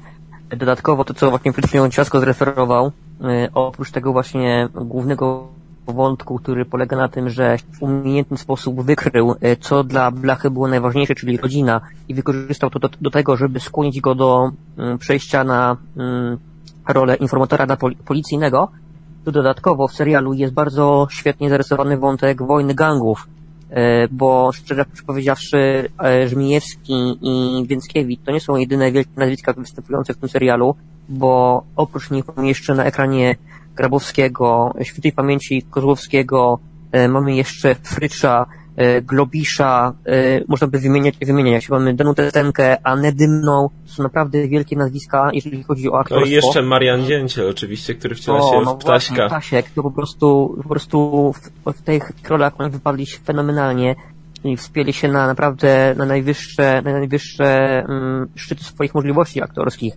I mhm. właśnie to, co mi najbardziej w tym się podoba, to jego ścisłe odzorowanie, raczej ścisłe, bardzo mocne odzorowanie um, realiów tych wojen, wojen gangsterskich na przełomie lat 90. i 2000. Bo trzeba przyznać, że w dzisiejszych czasach, mimo tego, że według danych Interpolu rośnie e, mm, liczba zakładanych grup przestępczych, to jednak w takim codziennym życiu nie są one o, tak powszechne jak w właśnie 90., kiedy naprawdę Pruszków trząsł miastem. Tak, dodatkowo jeżeli opisywać to aktorów, to y, wspomniałeś świętej pamięci Macieja Kozłowskiego. Rewelacyjna rola, po prostu przy każdej scenie z szybkim miałem ciary na plecach. Tutaj wielka tak, zasługa tak, kadrowania i oświetlenia. Przede wszystkim mamy duże mamy małą ilość światła padające na twarze Szybkiego, przez co jego kontur twarzy jest jedynie zarysowany i nie, nie jest w pełni pokazany, co sprawia wrażenie takiej osoby tajemniczej i jeszcze tembr głosu, ton głosu, jakim się wypowiada, e, no budzi w niektórych scenach po prostu ciary, bo nie jest się pewnym, czy on już ufa, czy on jeszcze ufa Blachowskiemu, czy już przestał, czy wierzy w to, że Blacha później wspomina o tym, że to on naprawdę chce odwrócić Pawła Sikorę, czyli policjanta. No to była jedna z taktyk, którą obrał Blachowski w momencie, kiedy kiedy wydało się, że Blacha prowadza się z policjantem, bo ktoś go tam zauważył. Także jeżeli mhm. mowa o takich scenach, cały serial jest dość ciekawie zabudowany, bo to, co powiedział właśnie prezydent Pieseł, że mamy do czynienia z wojną mm, między gangami, która zarysowuje się gdzieś w połowie serialu, może nawet troszkę wcześniej. W każdym razie do tego to wszystko dąży, ale również mamy tutaj wątki związane z Blachowskim, który po prostu będzie chciał uzyskać późniejszym etapie status świadka koronnego, mm, bo to będzie jedyna jego droga ucieczki e, z tego świata gangsterskiego. Dodatkowo dochodzą jeszcze wątki osobiste, jak e, te rodzinne z życia Blachowskiego, jak i również rodzinne z życia Pawła Sikory. Każdy z tych wątków nie jest bezcelowy, gdyż ma swój wydźwięk e, w finale, na przykład wątek ciężko chorego syna Pawła Sikory na mukowiscydozę, gdzie to ma dosyć duże znaczenie w wątku, gdy giną pieniądze, pa, e, gdy giną pieniądze Blachowskiego. Więc żadna tutaj, tak, żaden... przede wszystkim właśnie, gdy właśnie Blachowski na, na spotkaniach z Sikorą wyjawił mu, że Pruszków już wie o tym, że prowadzi się z psem i jest właśnie do odstrzału, to musiał dać dowód tego, że to, że te spotkania, które się odbywają, nie są na zasadzie, że Blachowski kabluje, tylko że to właśnie Sikora kabluje dla Blachy. I właśnie sam Sikora podłożył taki pomysł, że powiedz im, że mam ciężko chore dziecko i że potrzebuję pieniędzy. I niestety ten zarzut, ten zarzut został potem wykorzystany przeciwko właśnie mm, Sikorze, bo gdy już e, fabuła serialu zmierzała do, do, do tego momentu, że Blachowski był bardzo mocno rozpatrywany do roli świadka korony, co jak się oczywiście pokrywa z stanem faktycznym nie jest takie proste, żeby dać przystępcy status świadka, bo tak by chyba każdy byłby świadkiem. No, e, musieli sprawdzić jego przeszłość, jego, jego powiedzmy, jego wiarygodność. I żeby za bardzo nie zagłębiać się tam w meandry serialu, um, chodziło o to, że padło, padło e, e, dwie możliwości, że albo Blacha dosta, dost, dost, e, nie będzie świadkiem koronnym, albo że dostanie taki status, o ile jego zeznania obarczą sikorę za właśnie łapówkarstwo. I ten wątek pokrywa się w 100% z prawdziwą historią. E, generalnie chodziło o to, że w prawdziwym świecie mm, wątek e, mm, przyznania statusu świadka koronnego dla masy wymagał bardzo drobnego śledztwa. I prokurator, który badał przeszłość masy i jego relacje właśnie z Wróblewskim, czyli z inspektorem, który zainicjował tą całą współpracę, doszedł do niepokojących faktów. I przedstawiono masie dwa, dwie możliwości. Albo zostaje świadkiem koronnym, ale w związku z tym musi zło złożyć na papier zeznania, które obciążą jego inspektora śledczego, albo e, rezygnuje z tego statusu i idzie na miasto, licząc na to, że ma mafia tego dopadnie, ale Wróblewski zostanie na wolności. No i jak wiadomo, Masa wybrał status świadka, co spowodowało, że jego oficer, który zainicjował całą akcję, poszedł siedzieć. I ten wątek też był właśnie w serialu, za co właśnie jeszcze bardziej lubię odwróconych, że trzymali się faktów, a nie wymyślali nowe historie. Bardzo mi się podobało, że sprowadzono kilka że prowadzono w tym serialu kilka wątków, które w teorii nie prowadziły do tego, że Blacha zostanie świadkiem koronnym, ale jednak w efekcie się do tego zawężały. Tak, dokładnie. Gdyż, na przykład przykład wątek skalpela. Mamy do, czy, czy Blacha by zeznawał i obarczał skalpela? Tutaj twórcy dosyć sprawnie, mm, sprawnie z tego wyszli, gdyż mieliśmy do czynienia z wojną gangsterską między Pruszkowem a Wołominem, w której, w wyniku której zginął po prostu skalpel, dzięki czemu e, jeden jakby punkt moralny blachy został usunięty z wątku fabular fabularnego, dodatkowo zdołował blachę i pociągnął kolejne ze sobą wątki, powodując rozpad e, grupy pruszkowskiej, co sprawiło, że blacha stał się osobą, która faktycznie mogła pogrążyć e, w tej całej zawieruszce e, swoich dawnych kumpli, a właściwie pracodawców, można by rzec, wspólników. Hm. Wydaje mi się, że, że Blachowski nie traktował właśnie zarządu Pruszkowa jako kumpli, bo wydaje, jestem przekonany, że na przykład jego relacja z Kowalem była bardzo daleka od, od kumplostwa, zwłaszcza, że Kowal wyczuwał pismo nosem i prowokował Blachowskiego w ekipie, nazywając go oficjalnie konfturą. E, co też miało przełożenie na... No... Kiełbasy u nas dostatek, ale paruwa jest tylko jedna. Tak, dokładnie, a podobno, a podobno tego, przy też takiej właśnie grillowej sytuacji Pruszkowa, e, to też jest taki, już spoileruję ten wątek z tego dokumentu, który będzie e, w opisie, czytajcie opisy ludzie. Podobno, podobno właśnie jak Masa poszedł na wódkę z Pruszkowem, to zapytali go, mm, zapytali się Pershinga, czy chce, czy chce mm, właśnie skosztować y, konfitur. On powiedział, konfitur nie lubię, zwłaszcza przy wódce i spojrzał tak wymownie na Masowskiego, który się ostro wkurzył. No, w sumie miał rację później, jak się okazało już. No ale dobra, już mniejsza. Nie będę oceniał tutaj masy, bo wiem, znaczy wiemy, nie wiemy różnie to z nim A właśnie, wątek masy, bo... Znaczy już mi się, mi się wydaje, że powinniśmy odejść od wątku masy i skupić się raczej na serialu, bo e, wątek masy można nam pociągnąć spokojnie dalej w drugim sezonie, który staje się bardziej kluczowy. Tutaj mamy do czynienia jednak z serialem sensacyjnym, kryminalnym, ale również mającym elementy obyczajowe. Przykład, e, na, mimo że na przykład nie za bardzo lubię aktorkę Małgorzaty Foremniak, stwierdzam, że jej rola Miry była jedną z najlepszych chyba jej ról w karierze, chociaż jakoś specjalnie tej kariery nie no. śledzę. No, nie podobała Ci rola Miry? Jak, jak, y, szczerze powiedziawszy, rola Miry wypadła poprawnie, ale na jeszcze wyższy szczebel e, Foremniak weszła, gdy zagrała w Pitbullu. Oczywiście mam na myśli serial e, Papryka Wegi. E, tam w ogóle to już zrobiła taki popis aktorstwa, że jestem w szoku, że rozwinia się na drobne, będąc jurorką w rozmaitych talent show. Mm. Rola Miry takiej powiedzmy, nie była taką kobietą mafii, bo ona... To nie była łatwa rola.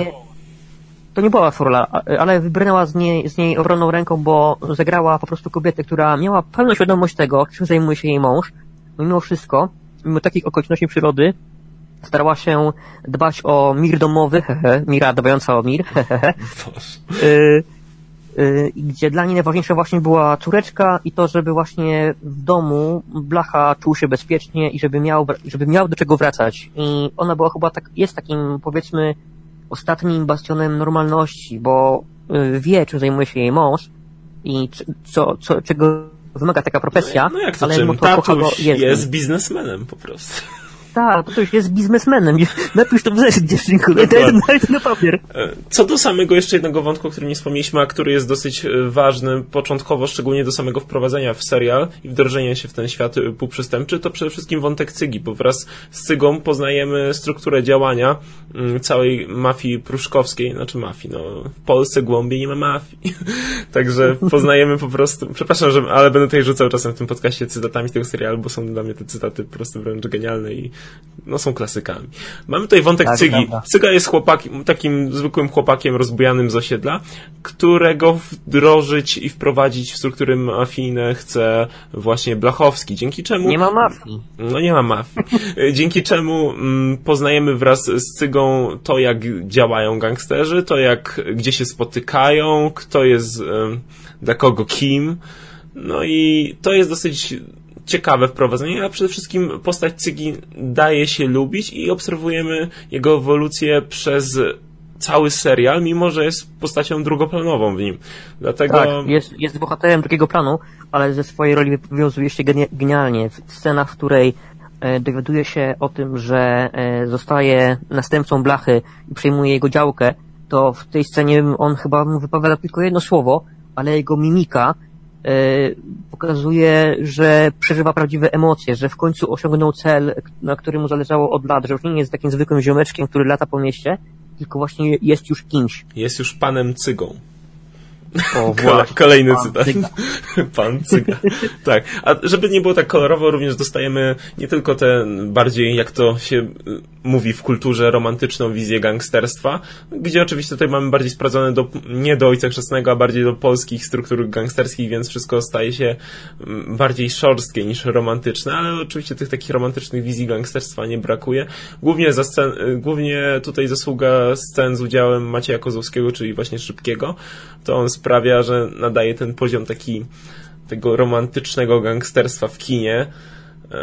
Dzięki temu ton tego serialu się zmienia. Dodatkowo dostajemy właśnie wątki policyjne, bo mamy przecież partnera Pawła Sikory, e, Gazdę, który no cóż, nie jest takim czystym gliną, jakby się mogło wydawać, co doskonale pokazuje, jak niekiedy może działać policja, więc nic tu nie jest czarno-białe, nic tu nie jest e, dobre lub złe.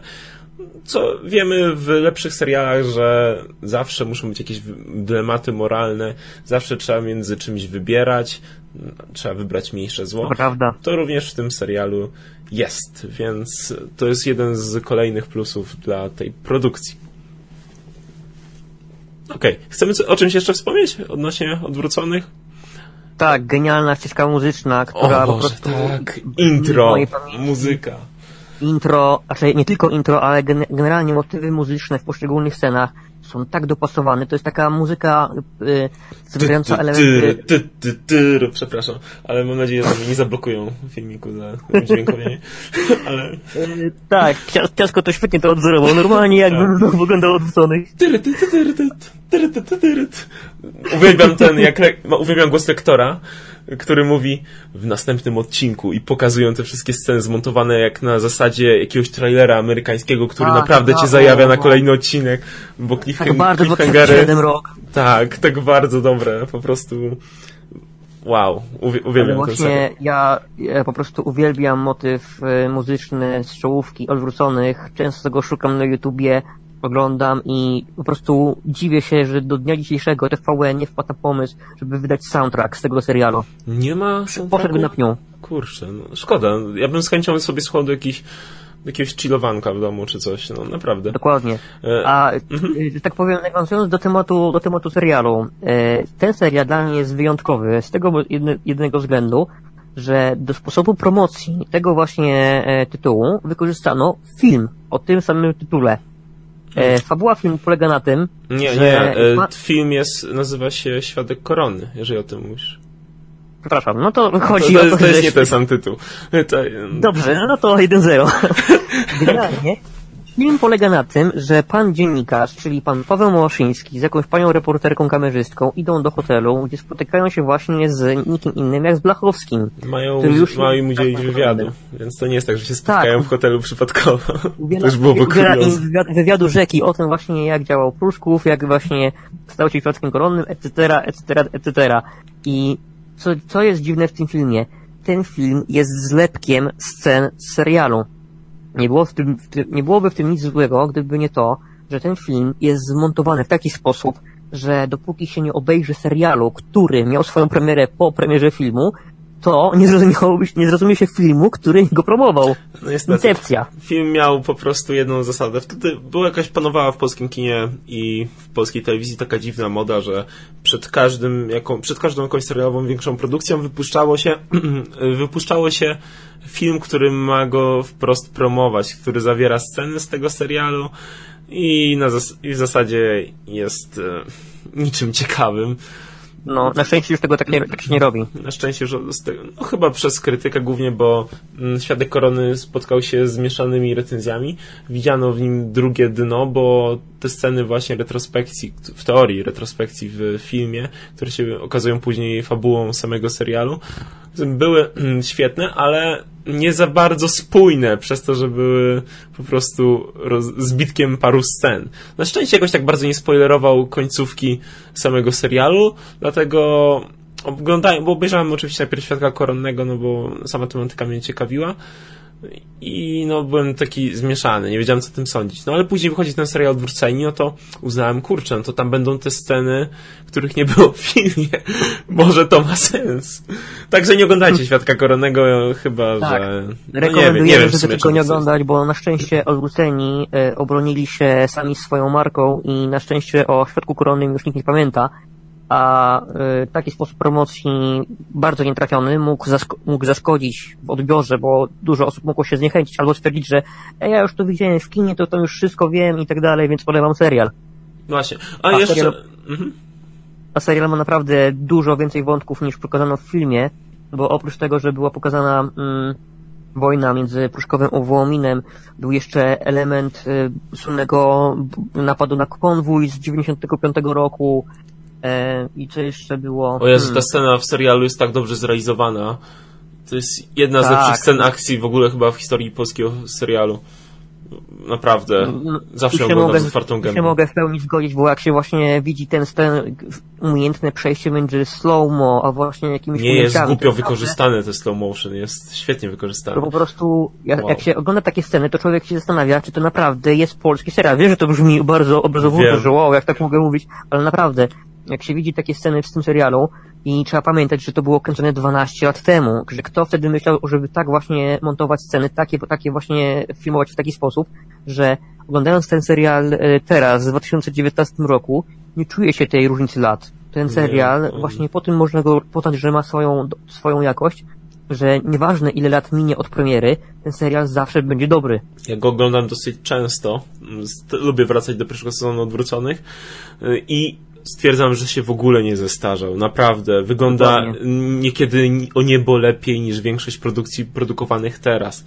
E, a mówiliśmy o tym, że się nie robi filmów promocyjnych do seriali, E, to, ch to, chciałem to sprostować, bo sobie przypomniałem o tych nieszczęsnych filmach, które wypuszcza teraz Patryk Wega i no, te kobiety mafii i tam te inne jego rzeczy, to są jednak filmy zawierające promocje do seriali, które później swego czasu były wypuszczane na Showmaxie, który już nie istnieje. I no cóż. Aha. No, no to... taka ciekawostka. Także jeszcze się to robi. Że powiedziawszy, że powiedziawszy o tematach, o, temat, o twórczości Patryka Wegi, co on zrobi, zrobił ze swoim talentem, to można mówić i mówić. No i tak, dobrze. To chyba już wszystko chcieliśmy, to, co poruszy, chcieliśmy poruszyć o odwróconych, powiedzieliśmy. Przynajmniej o pierwszym Jeżeli sezonie. Chodzi o sezon pierwszy. Tak, bo już za chwilę zostańcie z nami, bo ruszamy z sezonem drugim.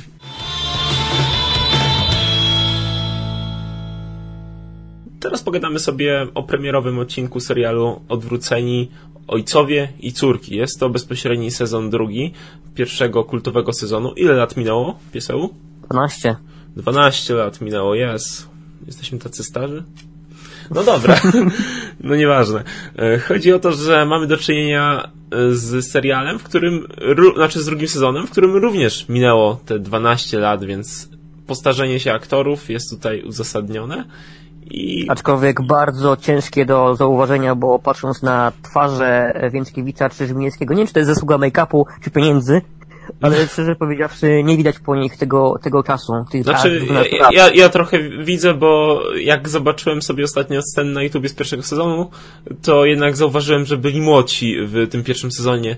Naprawdę. Tak mi się od, bo od razu odpaliłem sceny na YouTubie z pierwszego sezonu po zakończeniu emisji pierwszego odcinka drugiego sezonu i to było jednak zauważalne. Jakoś nie tak bardzo się postarzali, masz to nie, to nie jest może też efekt taki jak Krzysztofa Ibisza, że wiecznie młodzi, ale naprawdę... Pozdrawiamy Krzysia. No tak, niech nadal brnie w to, że nie zrobił sobie, sobie operacji plastycznych, bo przy każdym oczywiście. jego... Oczywiście. Przy każdym jego uśmiechu... Dobra, zresztą nieważne, o czym my mówimy. Bo nas zbanuje. Tak, Krzysiu nas zbanuje.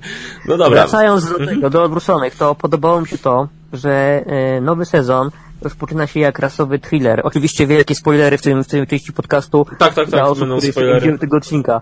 E, bowiem mamy motyw, gdy e, Sikora i Blachowski znowu łączą siły e, w takim dosyć tajemniczym procederze zakupywania jakiegoś ciała. I w ten 2012 motyw, roku bodajże. Tak, dokładnie. I ten motyw powoduje, że Sikora stwierdza, że ma już dosyć Blachowskiego, nie chce tego więcej znać i że zrywa z nim jakikolwiek kontakt. I ten motyw Potem budzi dużo pytań. Czemu Sikora tak. w tym okresie czasu mu pomaga? Przecież już Blacha jest świadkiem koronnym. E, czemu mu pomaga zakopać to ciało? Mam nadzieję, że to się wyjaśni w serialu, bo na razie to jest dosyć kuriozalne. Więc więc nie wiem. Kuriozalne i nie, kuriozalne i nie, bo jednak ta chemia, która jest zbudowana na, e, w pierwszym sezonie pokazuje, że Blacha i Sikora nie stali się tylko jedynie takimi partnerami w biznesie, bo chodziło o to, żeby e, posadzić pruszków. Nie no, Wydaje wiadomo, się, że... stali się partnerami no. również przy trwaniu, bo musieli Tak, to jest przeżyć. taka powiedzmy, nie wiem, takie, taki, taki rodzaj jakiegoś takiego braterstwa, że tak, tak bym to ujął.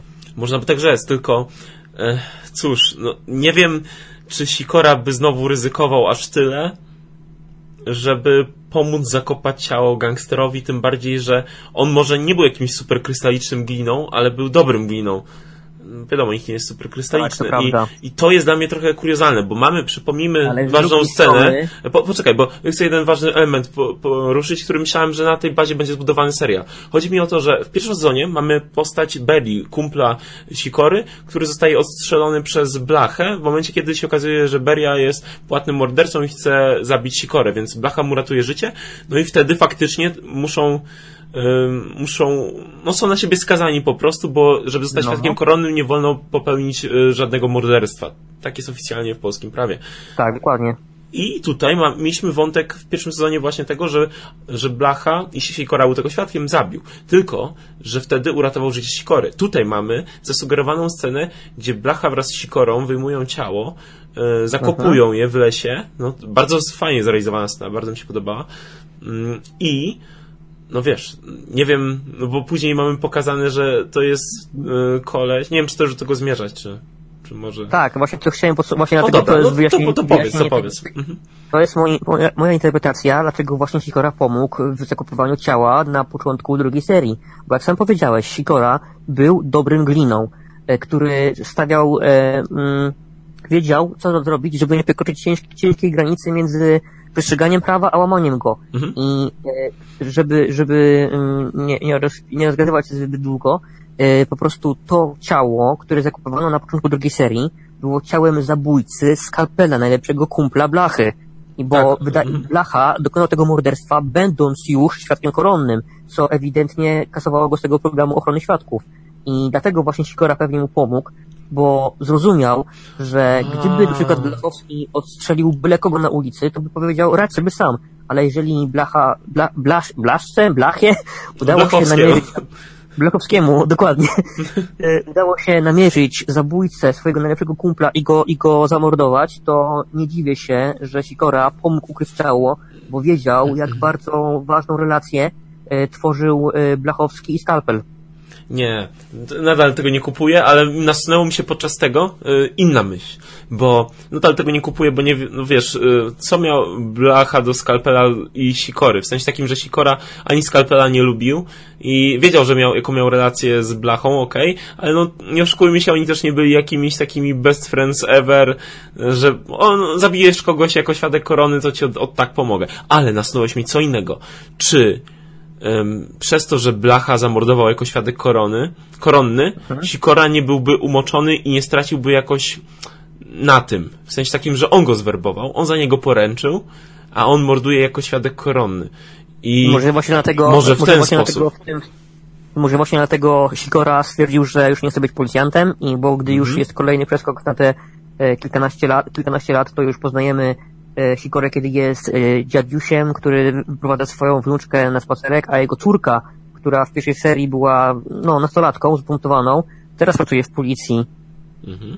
Tak, e, ten wątek jest dosyć ciekawy, bo widzimy, że nie jest takim, że ona przynajmniej nie pretenduje na takiego czystego gliniarza, jakim z początku się wydawał Paweł Sikora. No oczywiście, no Paweł Sikora miał swoje dojścia, miał swoje sposoby, balansował, ale tak jak to powiedziałeś, że idealnie balansował na tej granicy między, między przestępstwem a, a byciem dobrym człowiekiem w swoim mniemaniu. Tak tutaj mamy do czynienia raczej z taką młodą policjantką, która nie boi się użyć e, dosyć znacząco siły perswazji na kimś, Mm, tylko czasem no, przez, to, przez ten brak doświadczenia robi e, pewne głupotki, które musi sprzątać po Błędy. niej bardziej doświadczony, no tak, e, które, które musi po niej sprzątać jej bardziej doświadczony ojciec. Co jej się nie podoba, bo oczywiście ojciec sprawia, że ingeruje to, że ingeruje e, on w, ży- w jej pracę właściwie. Dowiadujemy się tak, również dokładnie. z tych ona całych relacji. Mhm. Nie chce czuć się taką, taką małą dziewczynką, ona chce odpowiadać za własne błędy. Tatusiu, jeżeli ja strzelałam y, w tego, w ziemię i w drzewa koło bandyty, żeby go zmusić do zeznań, to nie sprzątaj po mnie łóżek, bo ja chcę mieć dyscyplinarkę, ja chcę, żeby mnie zwolnić z policji. No, no, no właśnie. No, też miałem problem z tą sceną, ale... To był właśnie największy absurd tego odcinka, bo wydaje mi się, że rozumiem frustrację postaci, y, bo tak jak pan w scenariuszu, ale chyba w realnym świecie E, taka córeczka, która jest w gorącej wodzie kąpana i dąży do efektów po, że tak powiem, e, po trupach, to wydaje mi się, że w takiej sytuacji mogę pójść po rozum do głowy i stwierdzić, ojcze, dziękuję, że jakoś tam uratowałeś mój tyłek, nikt się nie dowie, nie znajdzie na mnie dowodów. Ale tutaj jest wyraźnie budowana budowana na bazie emocji ta osoba i sądzę, że za to na tym się przejedzie jeszcze w trakcie tego serialu, więc myślę, że to jest tak, tak poprowadzony wątek. Mi się wydaje, że taka gorąca głowa, gorąca głowa może ją zgubić, bo szczerze powiedziawszy, generalnie ten, ten, ten sezon nosi podtytuł Ojcowie i córki e, bowiem okazuje się, że, że właśnie sprawy z przeszłości mogą mieć wpływ na losy dzieciaków e, naszych bohaterów z sezonu pierwszego bo, że tak powiem, córeczka Blechowskiego też y, odgrywa ważną e, rolę przynajmniej w pierwszym odcinku, gdy broni tytuł magistra. Tak, jestem magistrem Jestem prawa. studentką prawa i zaraz wam Już magistrem, magistrem, bo się obroniłem. Magistrem prawa e, i, i zaraz miałem tatusiowi wreszcie wszystko. I oczywiście jak to w TVN-ie, czyli standardy czyli high life, wszyscy są piękni, młodzi, bogaci, bank na, na obronne mieszkanie, na własność, no bo tak się robi, prawda? Dostajesz dyplom, to nie idziesz do pracy na zagrosze i szukasz sobie czegoś na wynajem, tylko dostajesz mieszkanie na własność. No wiesz, tutaj, tutaj mamy do czynienia z odpowiednikiem masy już na tym etapie, który obecnie no jest w kulturze, no bo to, jest Blachowski. Ten, ten wątek najbardziej mnie w tym odcinku, że tak powiem, dotknął do żywego, bo o ile sezon pierwszy był bardzo akuratny, jeżeli chodzi o realia, o od, oddanie takich właśnie e, e, trzymania się faktów, bazowania na nich, to naprawdę w tym sezonie, w tym odcinku nie uwierzę, choćby ze mnie nie, ja, ja uwierzę w pełności, bo już wtedy jak był serial Odwróceni pierwszy sezon, to nie mogłem jednak uwierzyć to, co oni w nim pokazują, jeżeli chodzi o świadka koronnego, w sensie, że jest aż tak bardzo pilnowany. No, ale jeżeli chodzi o ten gdyż odcinek, który się wtedy Masa bry już brylował w mediach, już brylował w mediach tak, i tak, zaczynał dobrze, się... ale ja nie, nie mogę uwierzyć w to, że w tym drugim sezonie kiedy właśnie ochroniarz e, blachy upomina go o to, że ej, bez nas by cię odwalili na mieście, e, miałeś być świadkiem korony, miałeś siedzieć cicho, to Blacha mu przerywa i mówi, siedziałem przez trzy lata. Czy ja mam uwierzyć jako widz, że człowiek, który wspał cały Pruszków, którego zeznania obciążyły też Wołomi, Ale... które zwaliły całą strukturę, strukturę gangsterską w tym, w, w, w Warszawie w okolicach, na którego są wyroki śmierci, czekał tylko trzy lata, żeby zacząć brylować w mediach to nie, to nie jest już y, tak do końca, gdyż y, po pierwsze, jeżeli czytałem parę książek, tych grafomańskich niestety, właściwie dwie, masy. No, tam dużo jest farmazonów, bo on nie jest taką znaczącą osobą, jeżeli chodzi o pogrążanie członków, on po prostu jakby zaingerował w wsypywanie innych poprzez innych, inne osoby jeszcze, które dołączyły do niego i wsypywały innych. Ważną tutaj aspektem jest to, że masa obecnie też trzyma się z niektórymi, których wsypał w sensie odnowił te relacje, bo jak...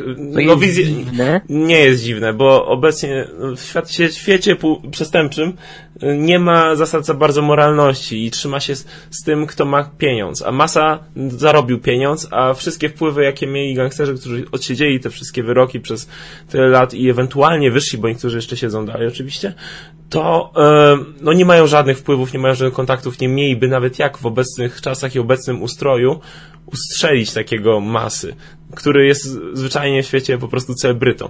Nie mieliby na tym, nie zyskaliby na tym nic, bo gangsterzy nie są tak romantycznie przedstawieni e, jak w filmach w prawdziwym życiu. Prawdziwi gangsterzy raczej chcą się podpiąć pod masę i spijać śmietankę, bo teraz nie mają nic i chcą e, na, je, na nim zyskać coś. Przynajmniej tak opisuje w swojej książce i faktycznie coś trzyma się, trzyma się kupy, bo każdy wie jak wygląda obecnie masa, jego twarz jest mniej więcej wszędzie przynajmniej na paru zdjęciach można spokojnie znaleźć w necie, tylko że ten jego, ta jego, jakby to powiedzieć, ten jego portret, który sobie ukształtował i z tym swoim...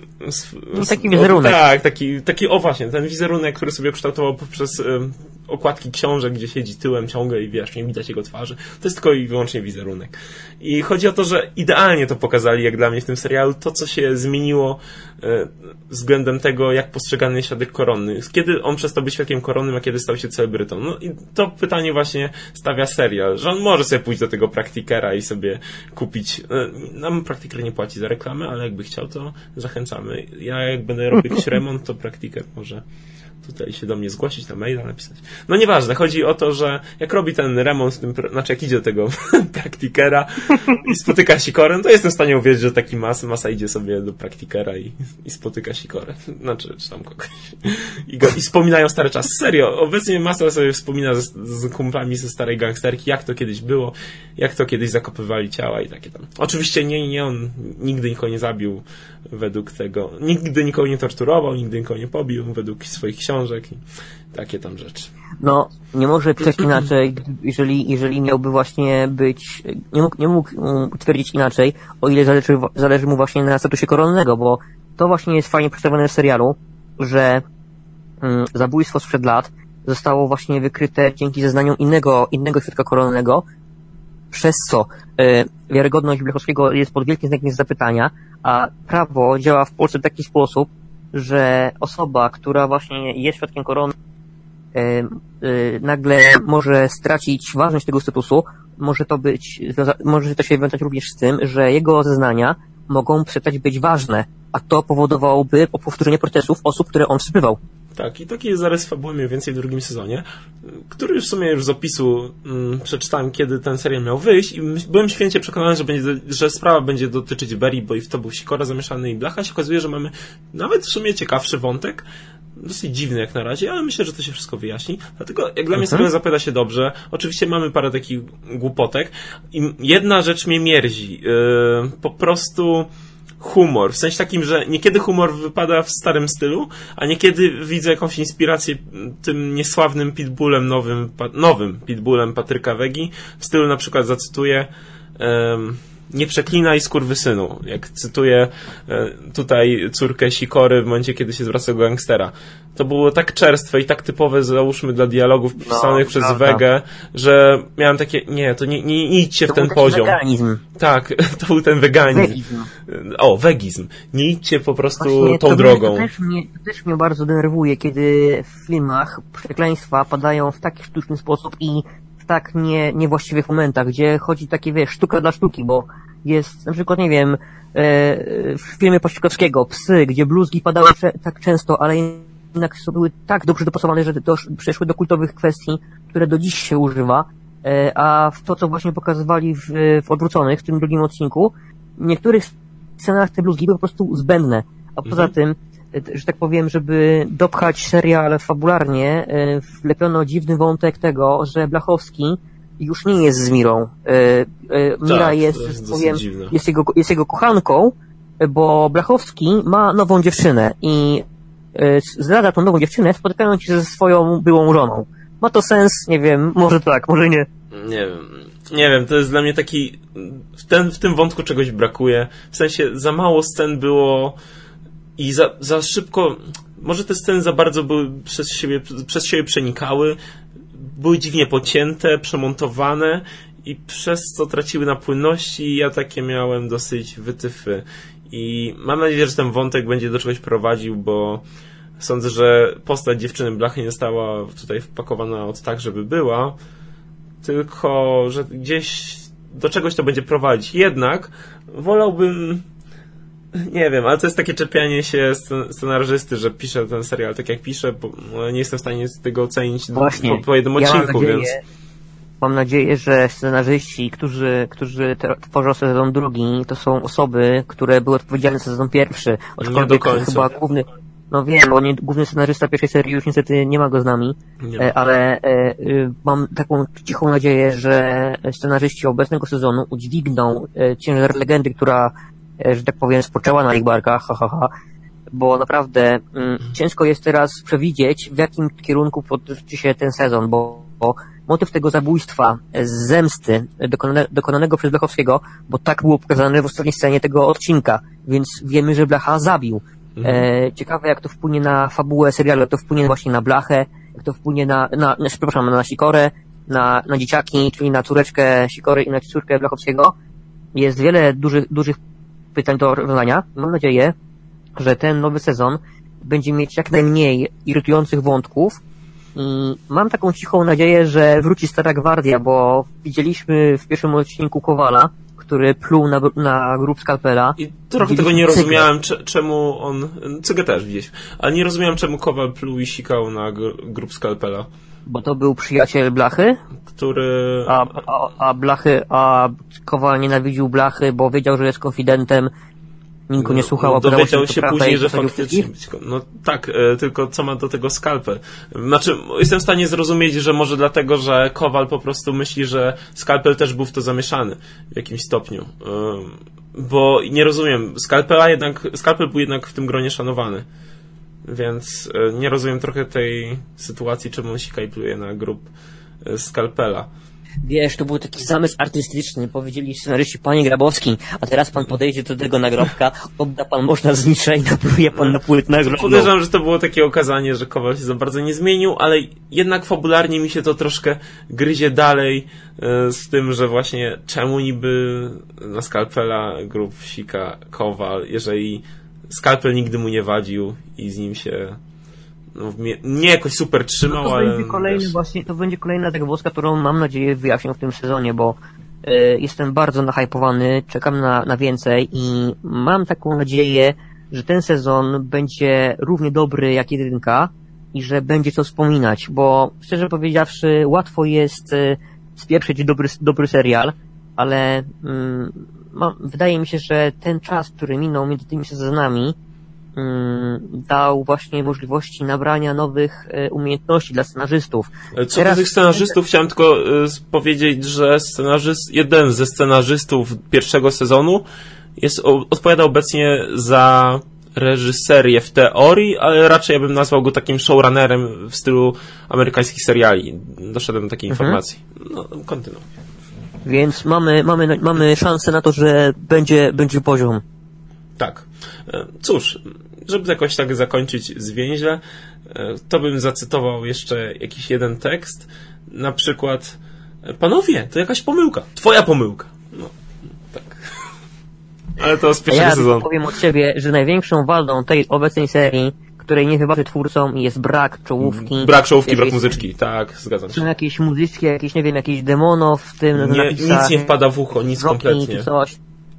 To po prostu dlaczego, dlaczego nie, po, nie wykorzystano czego, czegoś, co już jest dobre, co już jest legendarne wśród widzów i zastąpiono to powiedzmy jakimś nowym takim brzmieniem, etc., etc. Po prostu największy błąd tego, tej, tego sezonu. Tak. I jeszcze zauważyłem, że kadrowanie jest zbyt bliskie. Podobały mi się szersze plany w pierwszym sezonie, ale to już taka moja uszczypliwość. Wiesz, Czasy się, czasy się zmieniają, kamerzyści również. No, no właśnie, ten kamerzysta tak, tak blisko kameruje, nagrywa, jakby to było jakieś na wspólnej czas. Tak, tak. No, ale, ale nie jest, żeby nie było. No, zobaczymy, jak Mimo się to- rozwinie mimo wszystko, mimo wszystko zachęcamy, oglądajcie Odwróconych, bo chcemy razem z wami jarać się tym serialem i patrzeć, jak się będzie rozwijać ta historia po 12 latach. Tak, oglądajcie odwrócony.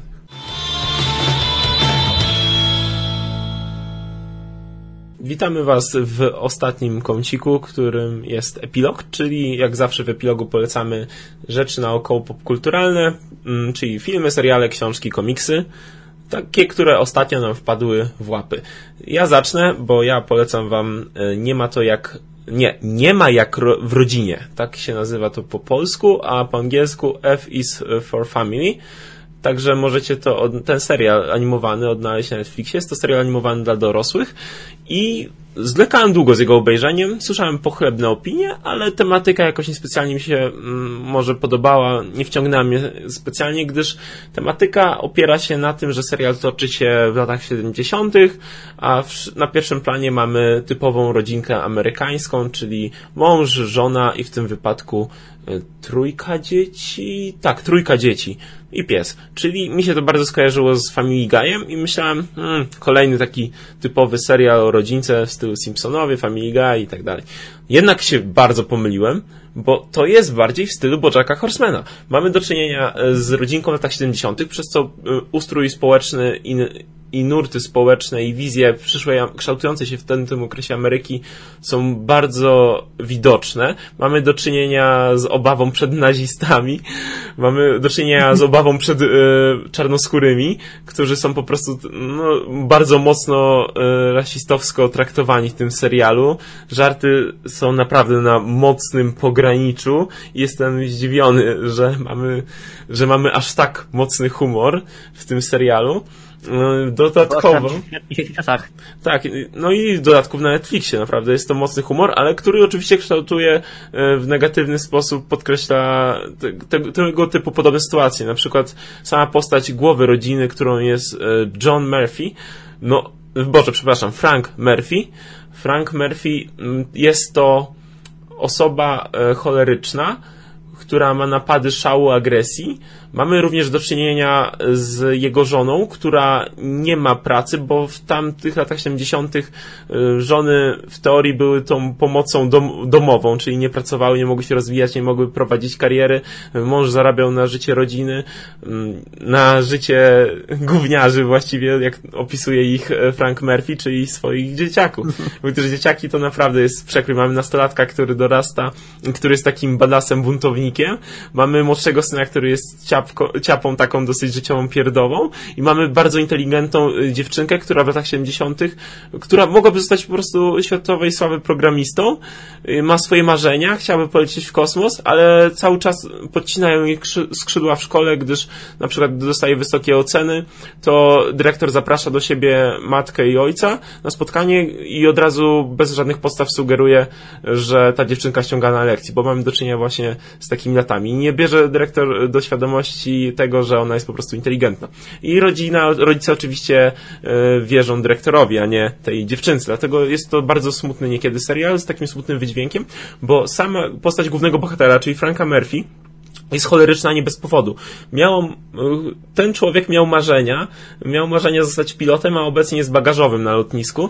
Ym, Jego, jego ten, Tak, kariera, no. tak, jego kariera opiera się na tym, że musi słuchać sfrustrowanych osób e, plujących jadem w jego stronę, gdy bagaż im zaginie na lotnisku, na przykład przeważnie z ich winy. Dlatego wraca do domu. Dzieci się boją, gdy on wraca do domu, bo zaraz będzie wrzeszczał. Wszyscy e, po prostu chodzą jak na palcach, gdy on wchodzi do domu. Może mu nie przypasować jedna najmniejsza rzecz i on się wydrze. Jednak wydaje się, że takie osoby nie da się polubić. Jednak ten serial nie jest zwykłym proceduralnym, jak w przypadku Family Guy'a. Wszystko się rozwija. Czyli żona na przykład chce później z, ma okazję do stworzenia sobie kariery. Mamy relację e, mąż-żona, gdzie no wszystko wisi na włosku przez tą cholery, choleryczność głównego bohatera, czyli no nie, nie są w dobrej, y, ich małżeństwo nie jest w dobrej kondycji. Dochodzą jeszcze problematyczne dzieci, które również w serialu się rozwijają. Frank Murphy również w serialu się rozwija, jest rasistą na początku, później się powoli zmienia. Staje się mniej choleryczny w teorii, przynajmniej zaczyna uzewnętrzniać swoje uczucia, bo wszystko skrywa w sobie. Sam ten e, ciapowaty syn staje się niekiedy skrajnością i osobą e, wręcz o takim charakterze, która gnębi e, go. Mamy też osobę jego kolegi, tego małego synka, który jest typową ciamajdą miejską, bo wszystko, cała akcja jakby serialu dzieje się na przedmieściach i on wręcz kształtowany jest na przyszłego seryjnego mordercę przez to, że jest gnębiony. Dlatego mamy tu tyle wątków ciekawych. To, naprawdę, ten serial e, pokazuje tyle wątków. Nigdy nie wiem, co się wydarzy, bo każdy sezon kończy się jakimś cliffhangerem. Mm, zmieniają się, potrafi się zmienić sytuacja rodziny o 180 stopni w jednym odcinku i w drugim odcinku, bo widzimy jak ten domek, y, jak ta frustracja narastająca w każdym członku rodziny, jak to, że nie są typową amerykańską rodziną, tylko wszystko jest zbudowane na jakichś yy, nie do końca jasnych relacjach. Na przykład czasem w pierwszym sezonie wychodzi na, na jaw fakt, że najstarszy syn, yy, czemu najstarszy syn ma złe relacje z ojcem? Bo coś ważnego wydarzyło się, kiedy on był młodszy i ciągle obarcza winą oto ojca i ma ku temu słuszność, bo jak się dowiadujemy, co to było konkretnie w pierwszym sezonie, to mamy takie what the fuck. I zaczyna się wszystko kształtować, czemu ta rodzina nie jest do końca tak ze sobą zgrana i tak zróżnicowana i tak kłótliwa. Dlatego lubisz te postacie, bo widzisz, co one przeszły i chcesz, żeby oni, żeby to wszystko trzymało się razem i oni byli razem, ale no, co chwilę życie im rzuca kłody pod nogi, albo coraz y, bardziej wychodzą jakieś mroczne sekrety z ich przeszłości na jaw. Przez to się wszystko Dokładnie. to sypie.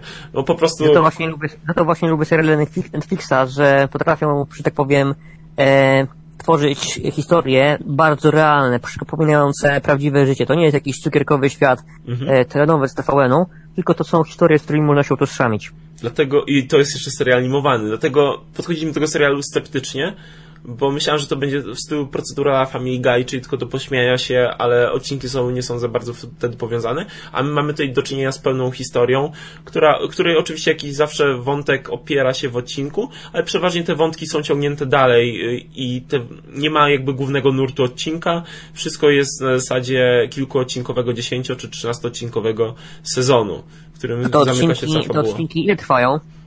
Po 20 minut jak typowy serial animowany. Więc A, ogląda się naprawdę sprawnie. Na, na jeden dzień. Jestem, jestem w końcówce drugiego sezonu. Na Netflixie mamy trzy sezony i dosłownie za rok ma wyjść czwarty i on też będzie miał premierę na Netflixie już potwierdzono. Więc yy, na razie się po prostu tym rozkoszuję i stopniowo sobie oglądam tak co dwa odcinki, co trzy. Ale raz obejrzałem jednego wieczoru cały sezon, więc musiałem zwolnić, bo nie chcę tak szybko się rozstawać z tą e, toksyczną rodziną. No dobra, a co ty, prezydencie Pieseł, masz do polecenia nam? E, ja też mam do polecenia e, produkcję od Netflixa, dosyć głośno omawianą, bo gdy stwierdziłem, że nie mam czego oglądać, to zacząłem szukać czegoś, co będzie krótkie e, i też w miarę treściwe. I przyglądając seriale, trafiłem właśnie na Sex Education z obecnego roku. Sezon ma, sezon ma raptem 8 odcinków, godzina każdy odcinek i fabuła tego serialu jest po prostu mistrzowska. To jest historia mm, angielskiego ogólniaka, E, gdzie mamy oczywiście podział społeczny na dziwaków, biedaków, e, szkolne gwiazdy, na jakichś tam geeków itd., tak itd., tak a w całej tej zgrai błyszczy główny bohater serialu, czyli Otis Milburn. E, chłopak jest ewenementem, ponieważ jest wychowywany przez parę seksuologów, którzy są już po rozwodzie. Mieszka z matką, która traktuje syneczka na zasadzie chodź, pogadamy, wyjaśnię ci, ci z jakim problemem się zmagasz. A okay. Otis ma ten problem, że mimo 16 lat do tej pory jeszcze nie przeżył swojej inicjatywy seksualnej, a co więcej, w związku z tym, że jego rodzice zajmują się zawodowo seksem, chłopak ma takie frustracje, że nawet nie potrafi się, że tak powiem, sam zaspokajać. No Ale okazuje się, że ma ta talent terapeutyczny, który właśnie chce wykorzystać jego koleżanka ze szkoły, e, Maeve Wiley, taka prawdziwa rebel girl, buntowniczka, która ma swoje problemy, i w Otisie widzi źródło hajsu, bo jak wiemy, nastolatkowie mają problemy związane z seksem i z relacjami z, w związkach ale wstydzą się pójść do pomoc, po pomoc do kogoś dorosłego. Wolą kontakt z rówieśnikiem i w tej właśnie roli e, spełnia się Otis, który jest terapeutą. E, I A, sceny... dla rówieśników po prostu. Tak, oczywiście, po prostu układ jest taki, że, że Maeve nagania, nagania klientów, kapsuje kasę, e, a Otis zamyka się w sali lekcyjnej albo w jakimś starym opuszczonym kiblu, e, nie wiem, to brzmi, ale to fajnie to no, wygląda. i rozmawia z tymi ludźmi, co, ich, co jest ich problemem, w jaki, w jaki sposób mogą go rozwiązać. Um, oczywiście jest wątek miłosny, bo Otis zakochuje się w, w Maeve, a ta oczywiście jest przeznaczona komuś innemu, innemu bohaterowi, są, są jakieś tam intrygi miłosne, um, ale główną taką, taką osią tego serialu jest jego humor. To nie jest taki powiedzmy typowy English humor, że się pijemy herbatkę five o'clock i tak dalej, tylko naprawdę... A to jest brytyjski serial?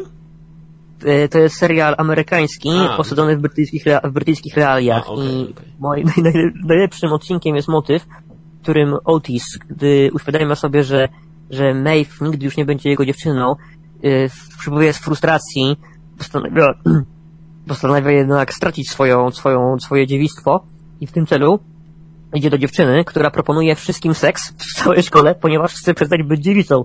I scena, w której jego frustracje, jego lęki biorą górę w momencie, w którym już trzeba przejść do rzeczy, jest świetnie zagrana przez tego aktora, czyli mam na myśli pana y, Asa Butterfielda. I co ciekawe, komediowa scena, y, w której Otis nie, nie może przejść do, przejść do akcji, kończy się w sposób dramatyczny. Nie będę zdradzać, zdradzać y, fabuły, z czego wynikało to jego zachowanie, ale to był moment, w którym mm, serial pokazał swój potencjał. Serial, jak, jak właśnie przy, przypadł na Netflix, jak przed chwilą powiedziałeś, że nie ma tak w rodzinie, balansuje między taką powiedzmy mm, e, ciężkim humorem i przedstawianiem realiów e, rodzinnych relacji, tak samo Sex Education nie unika ciężkich tematów. E, jest motyw aborcji, jest motyw dyskryminacji na tle, na tle orientacji seksualnej i na tym właśnie, jak poszukuje się odpowiedzi na to, co mnie kręci, co lubię, co ludzie powiedzą. Ten serial wielu ludzi porównuje do Skinsów. Osobiście Skinsów nie oglądałem, ale słyszałem właśnie, że wśród młodzieży Sex Education robi furorę, bo odpowiada na, na najbardziej nurtujące ich pytania. Więc nie, nie dziwne jest, że Netflix już zamówił sezon drugi, który ma być mieć premierę w przyszłym roku. Okej, okay, wiesz co? Który na pewno obejrzę. Ja oglądałem Skinsów. E, zachęciłeś mnie, bo oglądałem też, oglądałem też 13 Reason Why, który miał dość znaczący wpływ i poruszał dość poważne problemy, z którymi boryka się amerykańska szkoła, a tym bardziej, że mówi, że Sex Education ma tylko 8 odcinków, więc nie jest to tak wydłużane czasami jak e, właśnie 13 Reason Why, bo które cierpiało tak, na dość dużą liczbę epizodów. seriali, który mnie, który mnie zaangażował do tego stopnia, że będąc w pracy, myślałem o tym, co będzie w kolejnym odcinku, jak już wrócę do domu. Serio. okay.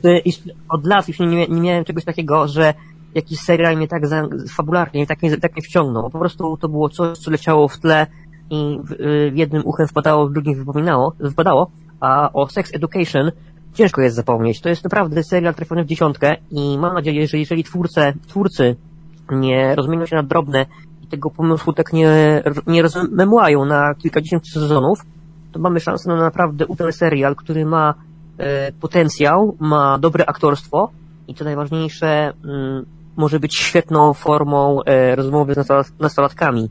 W sensie, jeżeli są wśród nas słuchacze, którzy mają dzieciaki w tym ciężkim wieku e, i nie chcą, żeby poszły w złą, w złą stronę, naprawdę rekomenduję im, tym słuchacz, naszym słuchaczom, żeby takim dzieciakom puścili właśnie Sex Education. Tam są wszystkie odpowiedzi na dręczące ich pytania. No ostatnio właśnie bardzo popularne się stały seriale bazujące na takim teen dramowym stylu klasycznym, tylko oczywiście w tej odświeżonej formie właśnie jak 13 Reason Why chociażby, które poruszało ważne tematy, jak właśnie teraz jak opowiadasz Sex Education e, również, e, a przy okazji balansujące na dobrym humorze, więc może faktycznie to jest przepis, nawet chyba ta nastoletnia Sabrina, znaczy nie nastoletnia Sabrina, bo teraz jest po prostu Sabrina, też jest na bazie tak. teen dramy, tylko o zacięciu horrorowym. Tak. No i to właśnie mi się wydaje chyba dziwnym zabiegiem marketingowym. Tak, e, no ale cóż, nie oglądam jeszcze tej Sabrina, ale zamierzam, e, bo jestem, byłem fanem sitcomu e, z tym kotem Salemem, który był chyba najlepszy no Dobra, ale przejść, przejść z sitcomu w horror? No, ja nie wiem, nie, nie oglądałem jeszcze tego, więc muszę zobaczyć. Ale Ale to jest wizja na podstawie ale- komiksu, więc bo był taki komiks Sabrina właśnie, który był bardziej taki horrorowy, taki dramatyczny w tym stylu, więc wiem, że to jest adaptacja tego komiksu. Co ciekawe, taka ciekawostka. Więc. No to zobaczymy. Może, No, ale- też, może też się skuszę. Ale to najpierw chyba obejrzę. Jak skończę nie ma to jak, nie ma jak w rodzinie, e, to wtedy zacznę oglądać Sex Education. Bo jak to ma 8 odcinków. A, jeśli jeszcze można coś powiedzieć, bo umknęło mi to przy nagrywaniu e, informacji o drugiej sezonie Odwróconych. A mianowicie, e, wiadomym jest, że Odwróceni nie są jedynym serialem policyjnym o, o tematyce policyjnej. Jest wiele tytułów w polskiej kinema- kinematografii, które poruszają właśnie mm, tematy tego, jak pracuje policja. Na przykład takie seriale jak Pitbull, Glina, Sfora, Oficer, yy, Fala zbrodni nawet. No Więc taki apel do słuchaczy, żeby dali zna- na- znać w komentarzach. Jeżeli macie ochotę posłuchać naszej gadki o takich serialach, o tych właśnie sprzed lat, to bardzo chętnie. Tylko ciekawy, jak, jak was to będzie interesowało. Tak, więc dajcie znać w komentarzach, czy chcielibyście taką tematykę któregoś z odcinków podcastu. I chyba to wszystko na dziś, No. na tyle. Tak, Dzięki, dzięki za dzisiaj. Dzięki, dzięki i cóż widzowie, słuchajcie nas dalej, zostańcie z nami na dłużej, jeżeli wam się podobało, to wiecie co robić, jeżeli się nie podobało, to też wiecie co robić. Cześć! Do usłyszenia.